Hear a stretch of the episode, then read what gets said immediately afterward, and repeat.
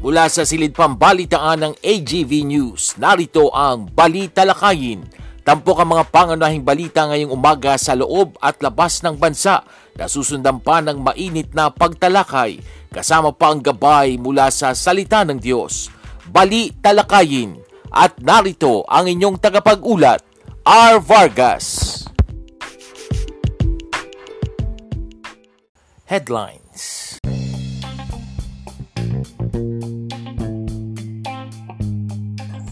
Sa ulo ng mga balita, matinding init ng panahon patuloy na mararanasan sa bansa ayon sa pag-asa.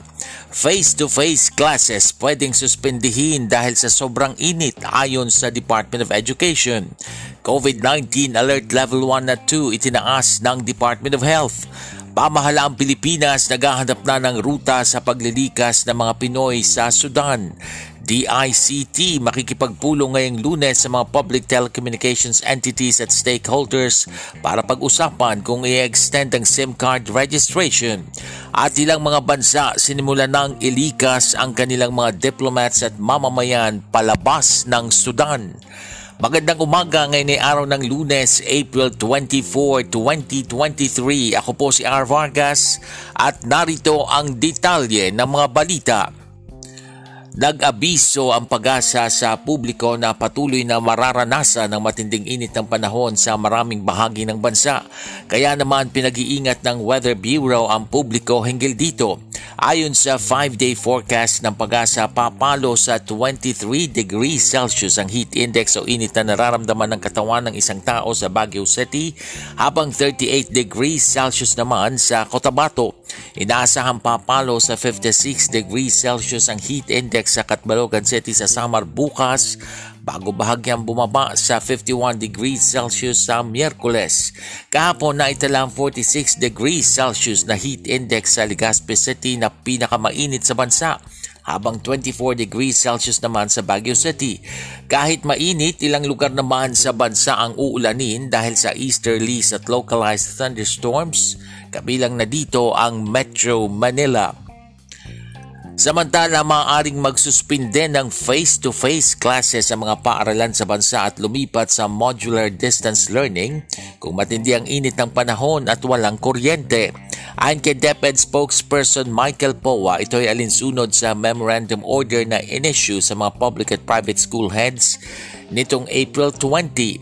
Sinabi ni Powa ng mga school heads ang may otoridad at responsibilidad na suspindihin ang interperson classes at lumipat sa alternative delivery mode sa panahon ng unfavorable weather and environment na maglalagay sa panganib sa kalusugan at kapakanan ng mga mag-aaral.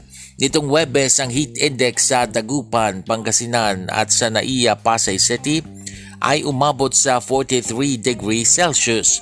Una na ring nagbabala ang pag-asa na makararanas pa ng mas mainit na panahon ng bansa sa mga susunod na araw. Patuloy na bumababa ang level ng tubig sa mga dam sa bansa bunsod ng matinding init ng panahon. Kapansin-pansin na bumaba ang level ng tubig sa dalawang dam na pinagkukuhanan ng supply ng tubig sa Cebu. Ayon sa ulat, bumagsak mula sa 5,000 cubic meters per day sa 3,000 cubic meters ang daily reduction level ng Buhisan Dam. Ang Jaklupan Dam naman ay bumaba mula sa 30,000 cubic meters mula sa 25,000 daily reduction level. Bagamat sapat pa naman ang supply ng tubig sa dalawang dam, hinimok naman ng mga otoridad ang publiko na magtipid ng tubig. Samantala, sinabi naman ng pag-asa na bumabari ng water elevation level sa Angat Dam sa 196.52 meters, Ipo Dam sa 98.87 meters, Lamesa Dam sa 77.17 meters, at ang Buklaw Dam sa 740.15 meters. Ang Binga Dam naman ay nasa 566.62 meters, San Roque sa 236.03 meters at Kaliraya sa 286.13 meters.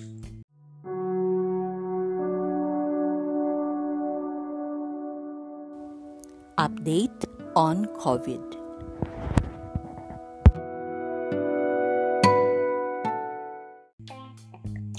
Itinaas ng Interagency Task Force for the Management of Emerging Infectious Diseases o IATF ang alert level sa Metro Manila at iba pang lugar sa Pilipinas makaraang umakyat sa 8.8 degrees o 8.8 ang positivity rate sa buong bansa ng mga tinamaan ng COVID-19. Mula April 15 hanggang 30 inilagay sa Alert Level 2 ang Benguet, Ifugao, Quezon o Province, Palawan, Camarines Norte, Masbate, Antique, Negros Occidental, Bohol, Cebu Province, Negros Oriental, Leyte, Western Samar, Lanao del Norte, Davao de Oro, Davao del Norte, Davao del Sur, Davao Occidental, North Cotabato, Sarangani, Sultan Kudarat, Dinagat Islands, Basilan, Maguindanao, Sulu at Tawi-Tawi. Sa ilalim ng Alert Level 2, nasa 50% lang ang pinapayagang kapasidad ng ilang piling mga establishmento. Ang Alert Level 1 na pinakamababang alert level ay pinapayagan ng pagbiyahe kahit anong status ng edad at uh, comorbidity ng isang tao. Lahat ng tao at aktibidad ay pinapayagan on full site o full venue seating capacity kung matitiyak na sumusunod ang lahat sa minimum public health standards.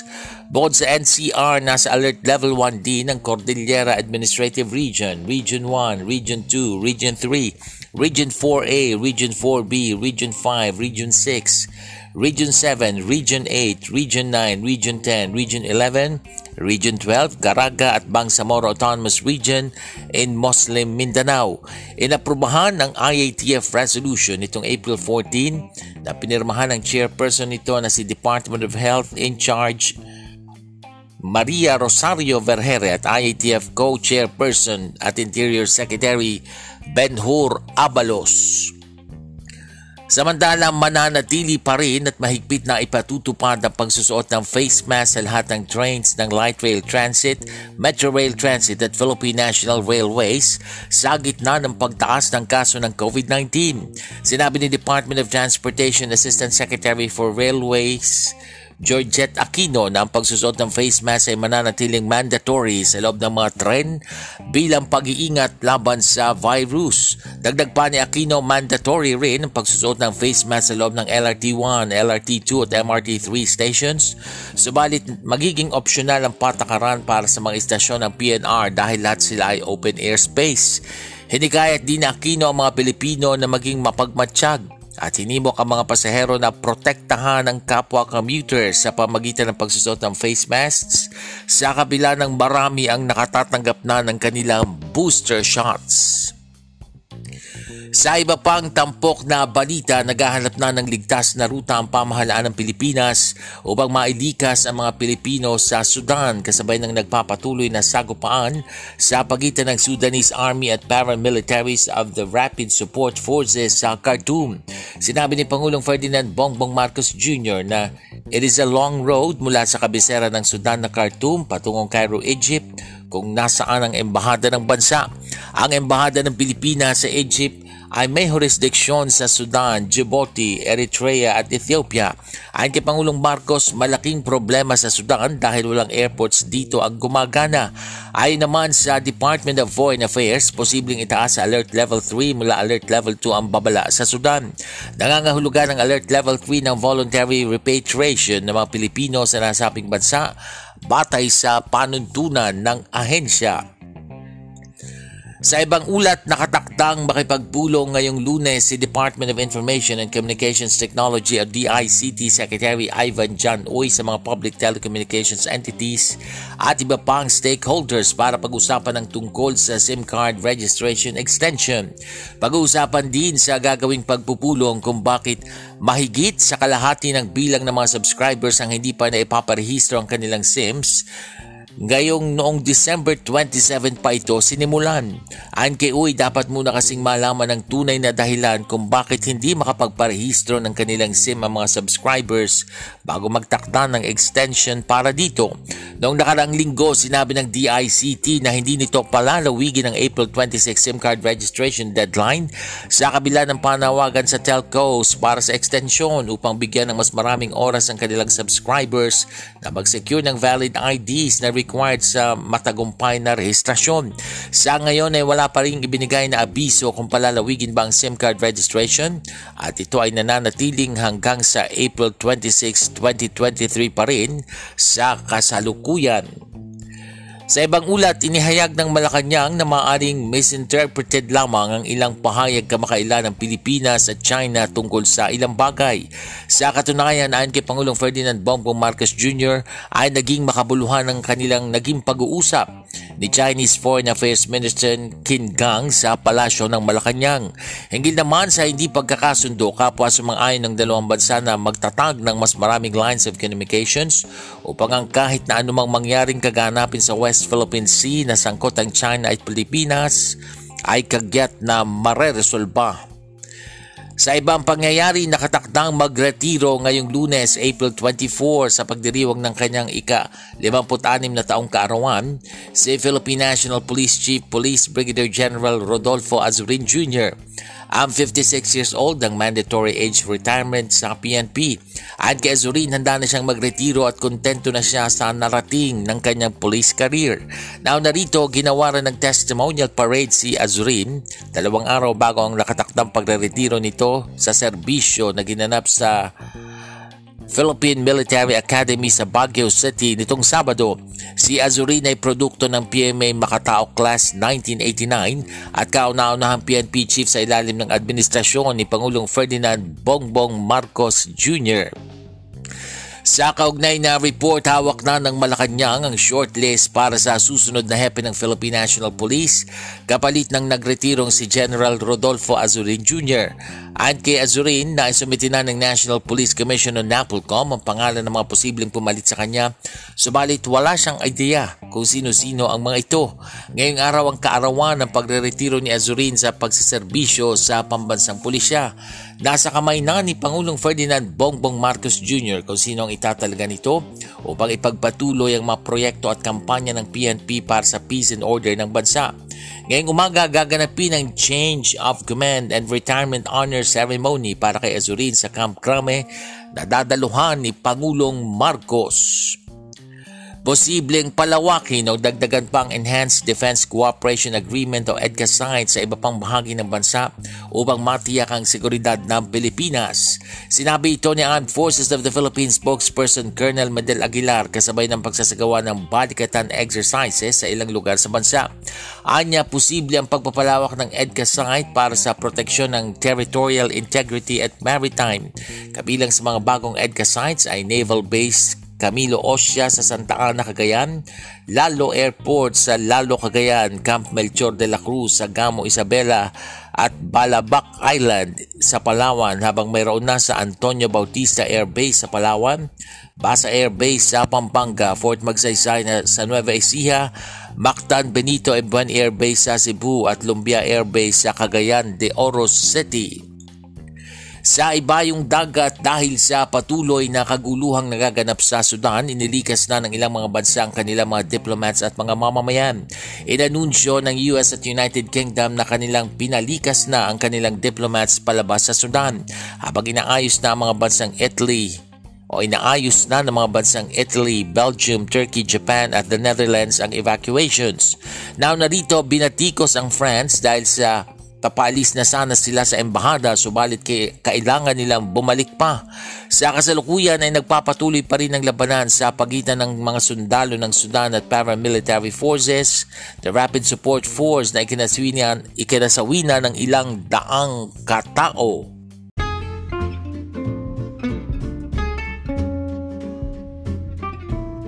Balitang cute!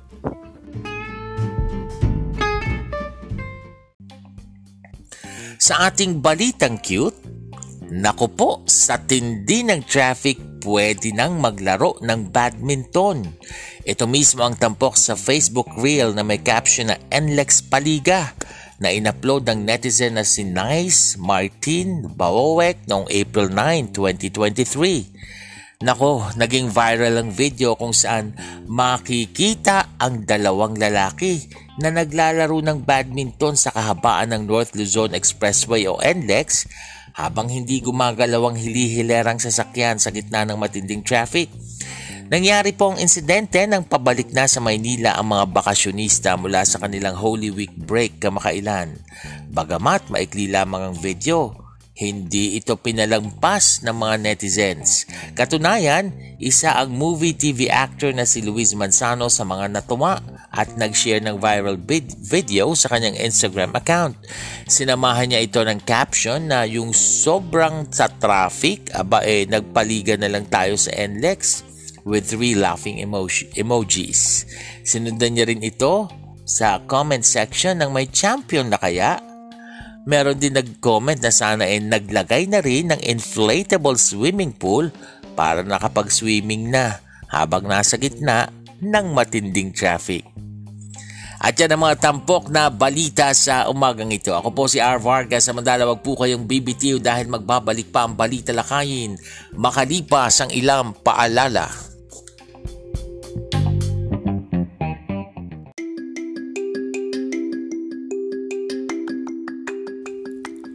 Paano makatitipid ng tubig ngayong tag-init? Isara ang gripo habang nagsasabon ng kamay, nagsisipilyo, nag-aahit, kahit pa kung nagsasabon o nagsashampoo habang naliligo. Buksan na lamang ito kung magbabanlaw na. Mag-recycle ng tubig.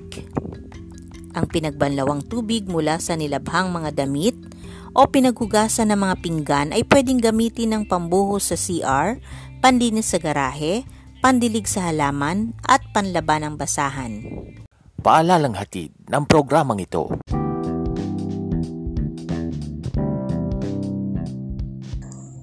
Good morning! Isang maganda at mapagpalang lunes ng umaga po sa inyong lahat. Ngayon ay uh, araw nga po ng Monday, April 24, 2023. May pasok po ah may pasok ang uh, mga bata, bagamat mainit, may pasok ang mga empleyado sa kani-kanilang mga tanggapan at opisina. Kaya kung kayo ay uh, maaga ang pasok, abay uh, kilos na po at uh, kumain na ng uh, agahan, ng almusal para hindi po kayo mata- malate po sa inyong mga pupuntahan ha? dahil matindi ang traffic uh, ngayong mga panahon pag ganitong uh, lunes. Welcome po muna sa ating programa, isang podcast na pinamagat palatang Balita Lakayin.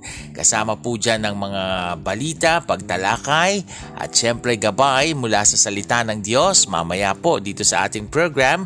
Ako po ang inyong lingkod R. Vargas and by the way napapakinggan po ang Balita Lakayin podcast sa pamagitan ng Anchor.fm ganun din po sa Spotify. Ayan, sana patuloy kayong makinig ng ating program at uh, pwede nyo pong uh, i-share yung link ng ating programa.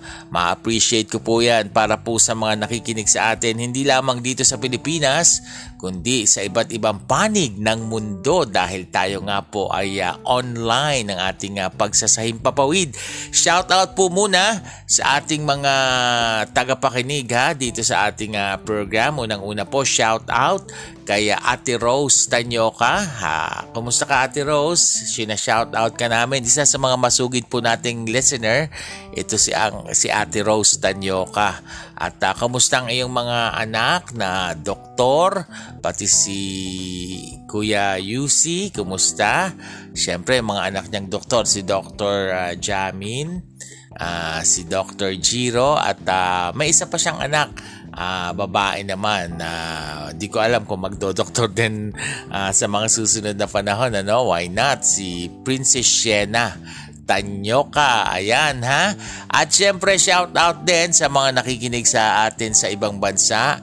Kumusta po kayo? Salamat po sa inyong uh, patuloy na pagtangkilik sa ating program at sa iba pang nakikinig dito sa ating programa. At shout out, shout out din sa mga nagse-celebrate kayo ng kanilang mga birthdays and special occasions. Sana ay ma-enjoy po ninyo ang inyong special day ngayong araw na ito. Yan, happy happy birthday and happy anniversary mula po sa inyong lingkod at sa ating programa Bali talakayin. Ayan, nako, diretso na po tayo sa ating mga pagtalakay sa umagang ito. Nako, eh naranasan nyo ba patuloy itong mga nakaraang araw at magpapatuloy itong mainit na panahon? Kumusta ho ba ang inyong pakiramdam? Aba, eh, ang sabi po ng uh, pag-asa, patuloy daw na mararanasan sa bansa itong mainit na panahon at yan po ang kanilang abu, abiso sa publiko ha. Kaya naman pinag-iingat ng Weather Bureau ang taong bayan hinggil dito mga kaibigan ha.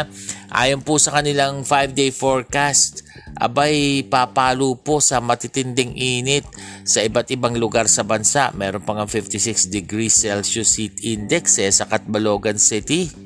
Nako, ang tindi niyan ha. Nung nakaraan may 46 degrees Celsius, ano? Kung matatandaan ninyo. Diyan sa sa Legazpi City na pinakamainit na panahon. At uh, ah, 24 degrees Celsius naman sa Baguio City. Baguio na yan ha. At kahit uh, mainit ang lugar ha, uh, mainit ang panahon natin sa mga panahong ito, eh sa tindi po ng init, Siyempre, magkakaroon ng pressure yung ulap niyan. Yan ang paliwanag ng ating mga weather expert, mga kaibigan. Ano? Magkakaroon ng localized thunderstorms na nagiging dahilan naman ng pagulan. Sana nga umulan. Kabilang na daw dito sa Metro Manila. So ingat po tayo mga kaibigan. Uminom po ng maraming tubig ha. Kung dati walong baso, higitan nyo pa para talagang uh, hindi kayo nadi-dehydrate at maiiwas sa heat stroke ang marami ha. Ganon din po painumin niyo yung mga senior citizens at mga bata. Minsan nakakala, nakakala ano yan, nakakalimutan na nila na uminom ng tubig, ano? Hindi na nila namamalayan. At uh, ganun din po yung mga may hypertension, may mga asthma o hika na siyang mga unang nabibiktima ng uh, ganitong init ng panahon, abay pakaingatan nyo rin po ang inyong mga kalusugan at uh, speaking of sobrang init ng panahon, ang sabi nitong uh, Department of Education, eh bay maaari daw pong magsuspindi ng face-to-face classes yung mga heads ng mga paaralan sa bansa, ah, whether public or private, at lumipat sa modular distance learning o kahit sa online learning kung matindi ang init ng panahon at lalo na kung walang kuryente. Base daw po yan, sabi nitong si DepEd spokesperson Michael Powa, sa memorandum order na in-issue sa mga public at private schools head nitong April 20 Sinabi po ni POA na mga school heads ang may otoridad at responsibilidad na suspindihin ang in-person classes at lumipat sa alternative delivery modes sa panahon po na sobrang init ng panahon at posibleng malagay sa panganib yung kalusugan at kapakanan nitong ating mga mag-aaral. Eh, okay naman yan, ano? Kasi nga naman, sobrang init. May panukala nga yung yung isang senador, 'di ba, si Senator Sherwin Gatchalian na ibalik na lang yung dating uh, pag ganitong panahon ng tag-init, eh bakasyon yung mga bata. Biruin mo nga naman, maliliit pa yan, pero susuungin nila yung napakatinding init ng panahon. Abay, kahit ang bata nahi-heat stroke mga kaibigan ha, at may epekto rin yan sa kanilang kalusugan. At uh, ingat po ha, bagamat uh, mainit at panahon at iinom ng maraming tubig, magtipid din sa tubig kasi paano ba paano ba gagawin yon? Iinom ng maraming tubig pero magtitipid sa tubig. Ibig sabihin, wag maging magastos. Mamaya meron tayong mga o kanina yata ano kung inere na natin yung yung mga tips sa tubig, yung pagtitipid ng tubig kasi daw bumababa yung level ng tubig sa ating mga dam. Ayon po yan sa pag-asas. Kabilang na po dyan yung mga dam po, lalo na yung Angat Dam, nagsusupply ng tubig dito sa buong Metro Manila. So nababawasan din yung level niyan kaya magtipid po tayo. Huwag uh, masyadong magastos sa pagtitipid ng uh, tubig. Ha? And uh, speaking of init, ito pa, isa pang problema, aba, talagang tumataas itong uh, COVID-19 na naman ha, dito sa atin. So pakakaingat po tayo. Huwag maging kampante ha kasi meron pa rin pong virus. At katunayan, itinaas po ng uh, Department of Health sa Alert Level 1 at Alert Level 2 ang maraming mga lugar. Kabilang na po ang National Capital Region o Metro Manila dahil po sa tumataas nga itong uh, uh, mga nabibiktima na naman o nahahawaan ng COVID-19. So, ingat tayo mga kaibigan. Mahirap naman na mag-lockdown na naman tayo uli ano, at uh, pare-parehong hindi makapasok. So, kung kailangan mag-face mask, mag-face mask na po tayo para hindi na nagkakahawa-hawaan at hindi na tumaas yung kaso ng COVID-19. And speaking of COVID-19 na tumataas ang kaso, may paalala po ah, itong Department of Transportation na mananatili pa rin yung mahigpit na pagpapatupad ng pagsusuot ng face mask sa lahat ng trains ng LRT at MRT at maging sa Philippine National Railways o PNR sa gitna nga po ng pagtaas ng kaso nitong COVID-19. So kailangan mag-face mask, maging mapagbantay para hindi na magkahawa-hawaan pa. Sa iba pa pong mga issue mga kaibigan, eto, Maraming nag-aabang nito kung magkakaroon ba ng extension. Wala pa naman pong ina-announce pero nakatakda pong makipagpulong ngayong araw na ito ng lunes si DICT Secretary Ivan Jan Uy sa mga public telecommunication entities at iba pang stakeholders para nga daw po pag-usapan ang tungkol sa SIM card registration extension. Marami kasi ang nag-aabang na sana i-extend ito o yung iba naman kasi hanggang ngayon talagang hindi pa nakakapag-register ng kanilang SIM card. Marami yan ha. Pag hindi po kayo nag-register, aba, pag lumagpas na yung deadline, hindi nyo na po magagamit ang inyong mga cellphone. Ma-deactivate na po ang inyong mga SIM card. Wala nang mga yung mga e-wallet e-wallet na yan. Hindi na kayo makakapag-chat, hindi na kayo makakapag-text. Wala na kayong makokontak, hindi na rin po kayo makokontak. Oy, fake news yun ha. Yung kung sinasabi ng iba, ay may in-extend naman, in-extend. Wala pa pong ganon. Magpupulong pa lang po ngayong lunes. As of this moment po, hanggang this hanggang April 26 pa rin po yung uh, deadline ng SIM card registration. So abangan natin kung anong kalalabasan ng meeting. Sana nga ano i-extend kasi marami pang hindi nakakapag-register. Pero i-extend man yan o hindi, ngayon pa lang parehistro na po kayo para hindi po nalalagay sa peligro ang inyong mga SIM card at hindi kayo nabibiktima ng mga scammers at para po hindi na po yan ma-deactivate pa. Huwag na pong maghabol ng rush hour o yung mga deadline. Ganyan ng mga Pinoy eh, yung, yung last minute last 2 minutes tsaka, tsaka magkukumahog para sa isang bagay na gagawin. So wag na po, mata-traffic pa yung system niyan whether i-extend o hindi. Again, sana i-extend dahil marami pang hindi nakakapagparehistro at uh, samantalahin nyo na po ang extension kung magkaroon man uh, para kayo ay makapag-register. Abangan natin kung ano ang kakauwian kakalabasan ng gagawing pagpupulong ng DICT sa mga telecommunications companies. Ayan mga kaibigan. Samantala, Magre-retiro na po ah, ngayong uh, lunes ah, itong si PNP Chief Brigadier General Rodolfo Azurin Jr. ha. At uh, malaking hamon po sa papalit na bagong PNP chief sa kanya, yung papalit po sa kanya dahil may ibinulgar si Azurin nung the other day ano na pinayuhan niya si Pangulong Marcos na maging maingat sa pagpili ng ipapalit sa kanya Ayon po kay Azurin, may mga grupo daw kasi na at individual na naninira daw po sa integridad ng PNP at hindi raw po basta-basta ordinaryo. Hindi ordinaryong tao ang nabangga niya sa PNP dahil napakaliit daw niya at kayang-kaya siyang tirisin o pitikin ng mga ito.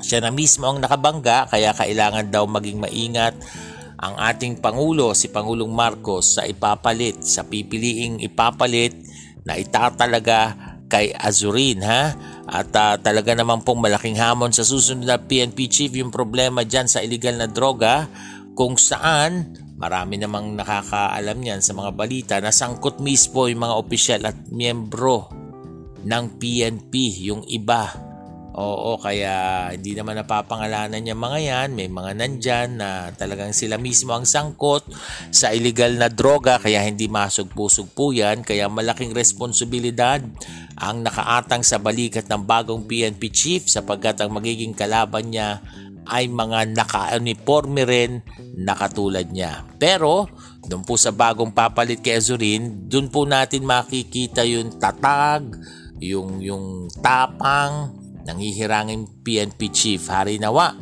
Ha? Sana nga ay eh, magtagumpay siya sa kanyang magiging laban at adhikain sa pag-upo niya dyan sa Philippine National Police. Patuloy po kayong nakatutok dito sa ating palatuntunang Balita Lakayin. Huwag po kayong aalis dahil sa ilang sandali. Susunod na po ang ating tampok na gabay mula sa salita ng Diyos makalipas ang ilang paalala.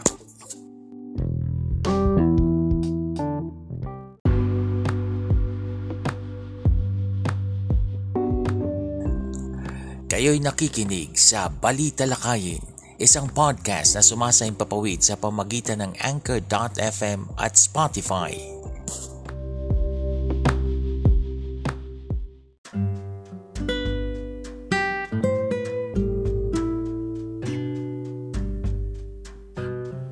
At narito na ang gabay mula sa salita ng Diyos. Tampok ang pagbubulay-bulay sa kanyang salita.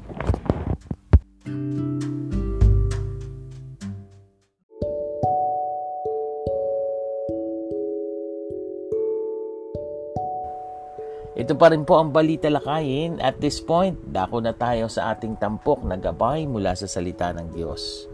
Ang sabi sa Ephesians chapter 3 verse 20, Now to Him who is able to immeasurably give more than all we ask or imagine, according to His power that is at work within us. May pagkakataon na hindi agad ipinagkakaloob ng Diyos ang ating mga hinihiling sa panalangin. At madalas, hindi natin nauunawaan iyon o hirap tayong tanggapin yon. Ganyan po ang naging sitwasyon ni Zechariah sa Luke chapter 1 verses 5 to 17. Nung pong magpakita si Angel Gabriel kay Zechariah isang araw malapit sa altar sa templo ng Jerusalem, Sinabi sa kanya ng anghel na, Huwag kang matakot, Zechariah. Narinig ng Diyos ang panalangin mo. Magdadalang tao ang asawa mong si Elizabeth at tatawagin siyang Juan. Subalit, maaring napakatagal na pong panahon na ipinapanalangin ni Zechariah sa Diyos na sila ay pagkalooban ng anak. Inabot na nga sila ngayon ng katandaan eh pero iba po ang pamamaraan ng Diyos. At hindi man sa gusto at paraan natin, tiyak, tutugon pa rin ng Diyos sa ating mga panalangin. Gaya po ni Zechariah, hindi lang basta anak, kundi binigyan siya ng anak na maghahanda, na magpe-prepare sa pagdating ng Panginoon. Asahan po natin sa ating mga hinihiling, higit pa po ang ipagkakaloob ng Diyos sa ating ipinapanalangin. Tayo po'y manalangin. Thank you Lord, higit pa sa inaasahan namin na ibibigay mo sa amin ang ipagkakaloob mo po sa amin. We claim that, O God. Thank you Lord. In Jesus Christ's name we pray. Amen. At dyan na po nagtatapos ang ating palatuntunang Balita Lakayin. Muli niyo po kaming samahan sa susunod natin pagsasayin papawid. Ako po si R. Vargas. Pagpalain po tayong lahat ng ating Diyos. This podcast program is open for advertisements and commercials, for blogs and announcements of your upcoming events, and even for political ads at a very low rate. Avail now of this promo. you may contact 0920-745-8869 for details or send your queries to arvargas0521 at gmail.com. Inyong natunghayan ang Balita Lakayin. Muling subaybayan ang programang ito sa susunod na Pagsasahim Papawid